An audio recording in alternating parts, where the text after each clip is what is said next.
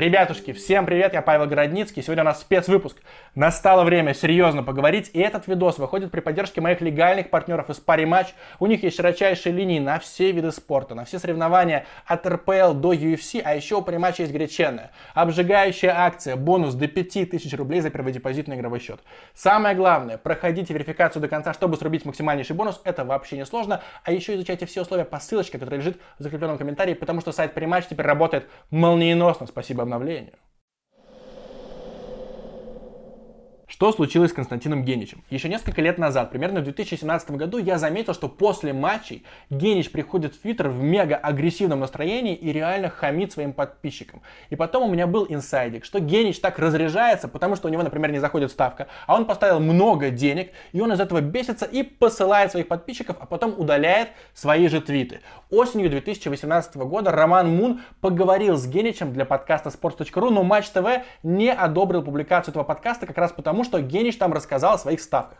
Дальше, в конце 2019 года у меня на канале вышла эта история про Муна, Генича и ставки, и Константин вообще ничего не опроверг. И, наконец, в 2020 году Глебчик Чернявский взял интервью у Генича, где огромный блок был посвящен тому, сколько Константин просрал на ставках. Итак, суммарно Костя, по его словам, проиграл сумму 6 нулями. Мы не знаем, сколько это, миллион, 2 миллиона, 3 миллиона, но в любом случае дохренища. А одной ставкой Генич проигрывал 200 тысяч рублей, что тоже очень много. Давайте сейчас разберем косяки Генича и выясним, как не повторить его путь. В чем главные ошибки Генича? Смотрите, Костя откладывал детям на недвижимость бабки, например, провел корпоратив или еще какое-то мероприятие, или еще где-то заработал денег, оп, соточку на специальный счет. И так копится, копится, копится, а потом деньги с этого счета Костя отнес в букмекерскую контору, потому что он уже не мог остановиться. Он считал, я сейчас отыграюсь, потом доложу обратно, но это основная ошибка. Если у тебя есть какие-то целевые бабки, все, мы их не трогаем. Это именно детям на квартиру. Нужно завести, видимо, другой счет для букмекерской конторы. Вот, допустим, ты себе позволяешь проиграть 5000 рублей в месяц. Или просто играть на эти 5000. Ты кладешь их туда, и дальше, если ты все просадил, извини, пожалуйста, жди следующего месяца. Но не бери с этого счета, где копится на квартиру. Ну и второй минус очень странного подхода Генича. Он хотел заработать ставками. Он так и сказал Глебчику, ну я же разбираюсь. Но это очень большое заблуждение, когда люди думают, я смотрю много футбола и сейчас на халяву, на своей любимой игре я буду систематически поднимать бабло, чтобы прямо зарабатывать ставками, хотя я вообще не уверен, что это возможно, но вот люди, которые вроде как зарабатывают, они по 100 лет сидят перед монитором, буквально 13-14 часов, они все анализируют линии, коэффициенты, вот здесь какие-то маркеты, смотрят неинтересные чемпионаты, не, например, Англию, не Испанию, они смотрят Индонезию, они смотрят Новую Зеландию и Австралию, именно чтобы заработать. А Генич, вероятно, планировал подняться на Испании. И даже когда он ставил на Мексику, вроде бы, опять же, все проанализировал, команда, на которую он загрузил, вела 4-0, он подумал, ой, как здорово, 4-4, и ты после этого максимально опустошен. Вывод очень простой. Работать и зарабатывать бабки нужно, сука, на обычной работе. Ставки — это развлечение, ставки — это не работа. Помните обязательно. Когда нужно переживать из-за ставок? Пациент Генич подкинул нам немало материала. Можно его проанализировать и сделать выводы. Когда уже реально надо подзавязать или сделать паузу, или просто подумать, а, немного ли я играю, немного ли я проиграл, немного ли я времени уделяю ставкам. Итак, вот мои 7 пунктов. Переживать стоит, когда ставки всерьез влияют на настроение, особенно когда влияют поражения. Как рассказывал тот же Генич, он проигрывает, он запирается от семьи, включает музыку, наливает себе что-то алкогольное, сидит и грустит. И здесь самое, на самом деле, противное в том, что ты, когда проигрываешь, ты запариваешься, ты грузишься, что же я сделал не так, а когда ты выигрываешь, эмоций нет вообще никаких. А, ну да, сумма увеличилась, ну я молодец, и ты снова идешь дальше играть, ты даже толком не радуешься. Второй триггер, чтобы подвязать, это, конечно, отношения в семье. Тот же Генич говорил, что его жена плакала из-за увлечения Константина. Первые слезы, все, удаляем все приложения и выветриваем из головы мысли о ставочках.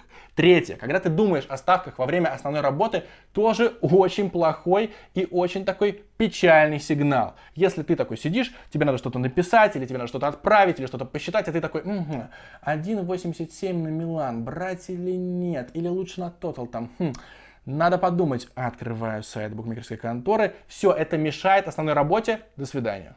Четвертый пункт уже из моей практики, у меня такое было. Это когда ты начинаешь ставить на вид спорта, которым вообще не интересуешься. Какой-нибудь гандбол, или настольный теннис, или обычный большой теннис. Тебе кажется, ага, вот закономерность, неважно, кто вообще с кем играет. Я сейчас чисто математически догадаюсь и поднимусь, но обычно все эти системы обламываются. Или когда какой-то матч, который ты даже не собираешься, футбольный матч, но ты не собираешься его смотреть, ты просто видишь кэфы, поставил и вообще забыл про эту игру, просто потом заходишь в приложение, выиграл я или нет.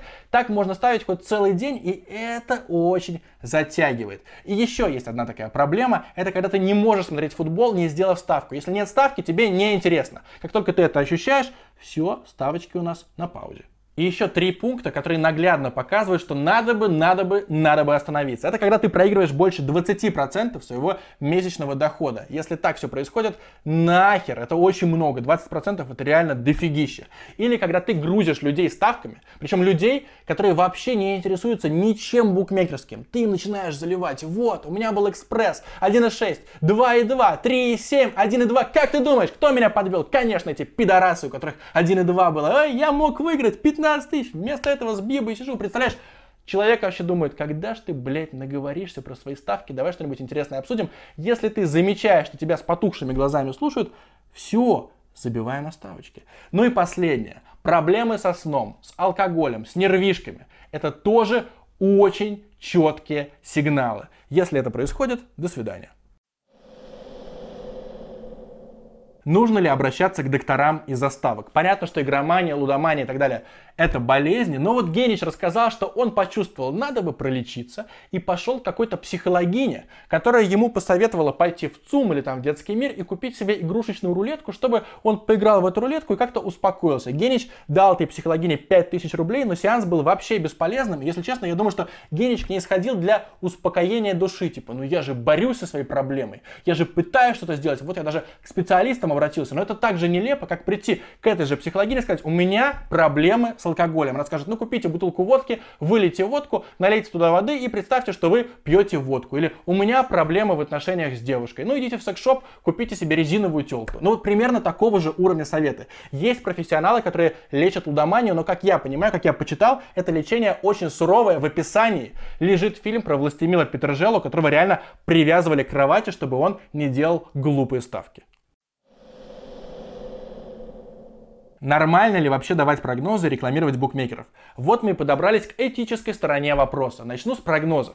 Я очень долго реально сомневался, когда мне предлагали сделать видеопрогнозы. Я 2 месяца морозился, думал, да я же смотрю не так много футбола. Да есть люди, которые разбираются лучше, чем я. Наверное, не стоит. Но потом согласился по той причине, что мне хотелось себя проверить на фоне других журналистов и комментаторов. У меня был неплохой сентябрь, провальный октябрь, бездарнейший ноябрь и средний декабрь. Но вообще меня иногда угнетает, что мне приходится с гиперуверенным видом говорить, да точно будет тотал меньше, статистика на это указывает, потом херак, тотал больше, ты думаешь, блин, а ведь кто-то мне поверил, кто-то меня сейчас проклинает. Обязательно рассуждайте сами. И больше всего меня бесит, когда мне во ВКонтакте, люди, которые добавляются, которых я добавляю практически всех, они мне пишут перед матчем, например, за час до игры, ну чё, какие прогнозы, я сейчас ставочку собираюсь намутить, чё скажешь, давай мне, пожалуйста, я так и залеплю.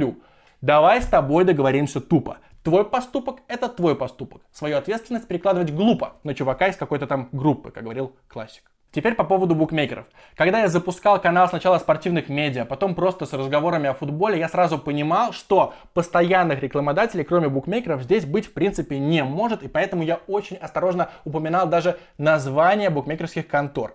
До париматча ко мне приходили какие-то нелегальные буки, которые говорили, ой, да, у нас через зеркало все работает, нужно будет менять ссылки, я такой, сразу нахер. Или, давай, пожалуйста, мы с тобой будем работать по партнерской программе, тебе процент от проигрышей твоих зрителей. Я сказал, нет, я сейчас вас вообще забаню, ублюдки. Париматч. Почему я согласился с ними работать? Все очень просто. У меня полно коллег, которые сотрудничают с париматчем. И еще, там все прозрачно, все легально. Очень приятная программа лояльности, кайфовое приложение. И я сам делал ставки в париматч, поэтому я обрадовался, когда они пришли. У меня в этом году на канале вышло около 100 видосов, может быть даже больше. Если бы не париматч, их было бы в 1,5 или даже 2 раза меньше. Не стрёмно ли рекламой быка подсаживать людей на ставки? Давайте представим, что ко мне пришел Макдональдс и сказал, Паша, прорекламируй нас, пожалуйста. Я буду прыгать до потолка, потому что я обожаю Макдак. Я несколько раз в месяц заказываю себе завтрак с этой пухленькой булочкой, двойной макмаффин с яйцом и свиной котлеткой. Я обожаю шримпрол. Я частенько ем наггетсы, несколько раз в неделю. То есть реально я максимально лоялен к Макдональдсу. И вот я его рекламирую, и кто-то начинает просто вот перестает готовить, начинает хавать 5 бигмаков в день. И у него ожирение, и он говорит: Паша, ты же рекламировал Макдональдс, как же ты, сука, так мог? Я теперь вот страдаю из-за проблем со здоровьем. Так и со ставками. Все нужно делать в кайф, именно ради развлечения. И если кто-то сорвется и начнет проигрывать вообще все подряд, я здесь своей вины не чувствую. Пожалуйста, помните, что ставки — это исключительно фан, а не способ заработать, как я уже говорил. Подписывайтесь на канал, ставьте лайки и дизлайки, сохраняйте башку холодной, пишите комменты. Чао!